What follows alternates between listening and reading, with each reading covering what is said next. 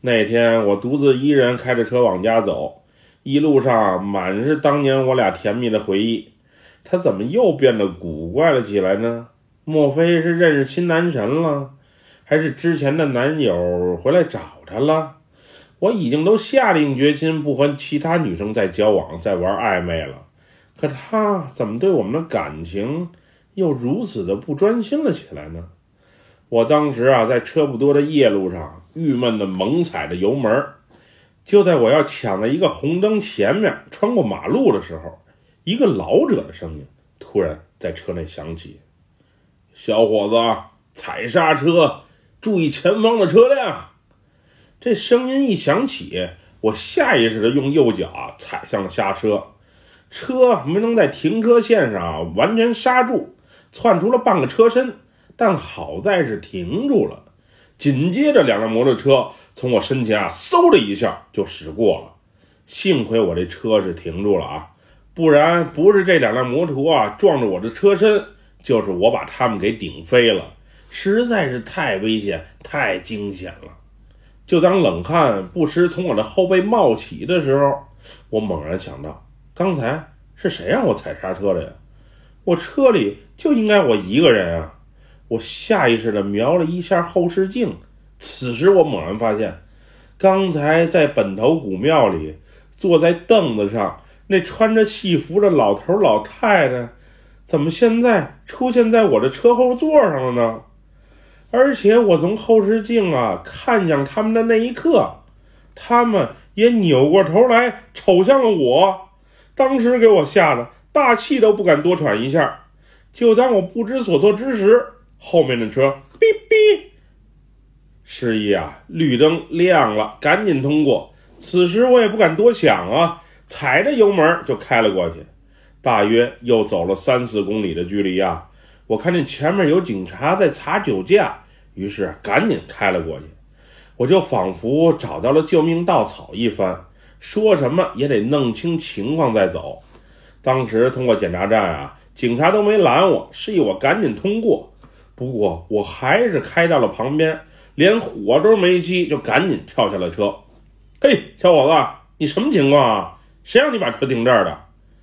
那会儿交警吼了我一嗓子，不过我没搭理他，而是默默地拿出兜里的香烟，点上啊，猛吸了几口。哎，公共场合啊，不能抽烟。你这人怎么回事啊？那交警嘚啵了半天，但我始终都没搭理他。后来啊，他走到我车的附近查看了一圈，帮我把车给熄了火，然后啊，拿出查酒驾的东西，先让我吹了两口，之后看我确实没喝酒，让我啊把车开走，以免影响后车的检查。哎，警察同志，我车上的那个老头老太太还在吗？老头老太太，我没看见你车里有人啊，这儿不让抽烟，你赶紧把烟给灭了。不然我可就给你开罚单了啊！呃呃哎，您等会儿，您让我先歇会儿。我我我刚才可能是见到鬼了，见鬼了！我看你神神叨叨的，是不是嗑药了？你呀，先别走，等会儿吧。我过会儿啊，给你查一下。你身份证呢？先给我看一下。之后，他们带我去一旁啊，验了一下尿。等检测结果出来后啊，见完全没事儿了。才放我离开的。我那天脑袋呀，完全就是懵的。他们让我干嘛，我就干嘛，完全没有任何的意识。另外啊，当时我感觉我周围始终是有人在盯着我，而且耳边不时传来老头老太太聊天的声音，但他们说的可不是泰语，像是潮汕话。虽然我听不懂，但我知道。另外，你说怪不怪？我扔碟子的右胳膊就和过了敏一样，不仅红肿了起来，而且啊还特别的瘙痒。我用左手啊都给右胳膊挠出好几道血印了，不过还是奇痒无比。我一看这些奇奇怪怪的事情，或者与我刚才在本头古庙干的那些大不敬的事儿有关，所以我想啊，反正今天我回家也待不踏实了，指不定又有什么奇怪的事情发生呢。还不如现在回去给那边的牛鬼蛇神道了歉，赶紧把这事儿给了了呢。那会儿已经是凌晨三点多钟了，我又调转车头开了回去。这回我是连后视镜都不敢多瞄一眼了，生怕再看见什么不健康的东西。等我再回到本头古庙的时候，那边的大门啊已经都关上了。不过我走过去一看，门是虚掩上的，轻轻一推呀就开了。我进去之后，先是冲着庙堂的方向跪了下去，好好拜了拜。之后啊，向四周也都诚心的拜了拜。当时啊，我还上了三炷香，并向神明许着愿。呃，对于我和小兰的这段情缘啊，赶紧出个结果吧，无论是好是坏都行。我真的是太纠结了。一切完事之后啊，我从钱包里拿出了两千泰铢的现金，放在了功德箱里面。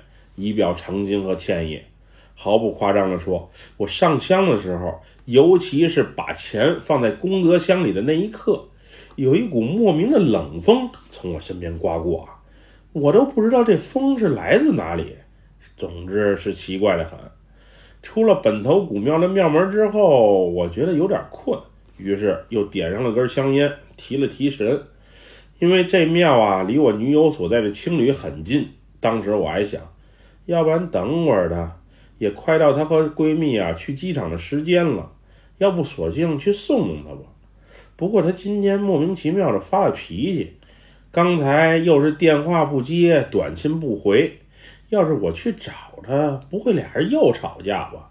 就在我正纠结的时候，她奶奶的，你说巧不巧？我竟然看见她和两个闺蜜以及一个男生一起从青旅里面啊走了出来。那男生虽然我不认识，但他和我的女友啊却是异常的亲密，一看就是关系不一般的那种。我虽然很想上去啊对峙一番，但后来一想啊，算了吧，也许一切都是老天爷的安排。既然他已经有新人了，那就让一切随风而去吧。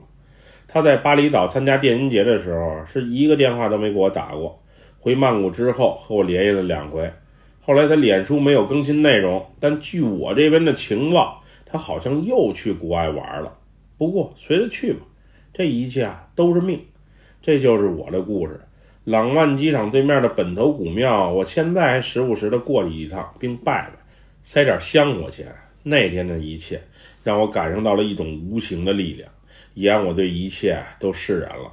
那对穿着戏服的老头老太太，估计啊就是本头古庙里面供奉的土地公和土地婆吧。那天我不仅坐了他们的椅子，还乱砸了东西，可是他们反而不记恨我，还救我于水火之中。以后我会尽量控制住自己的坏脾气的，不乱砸东西了。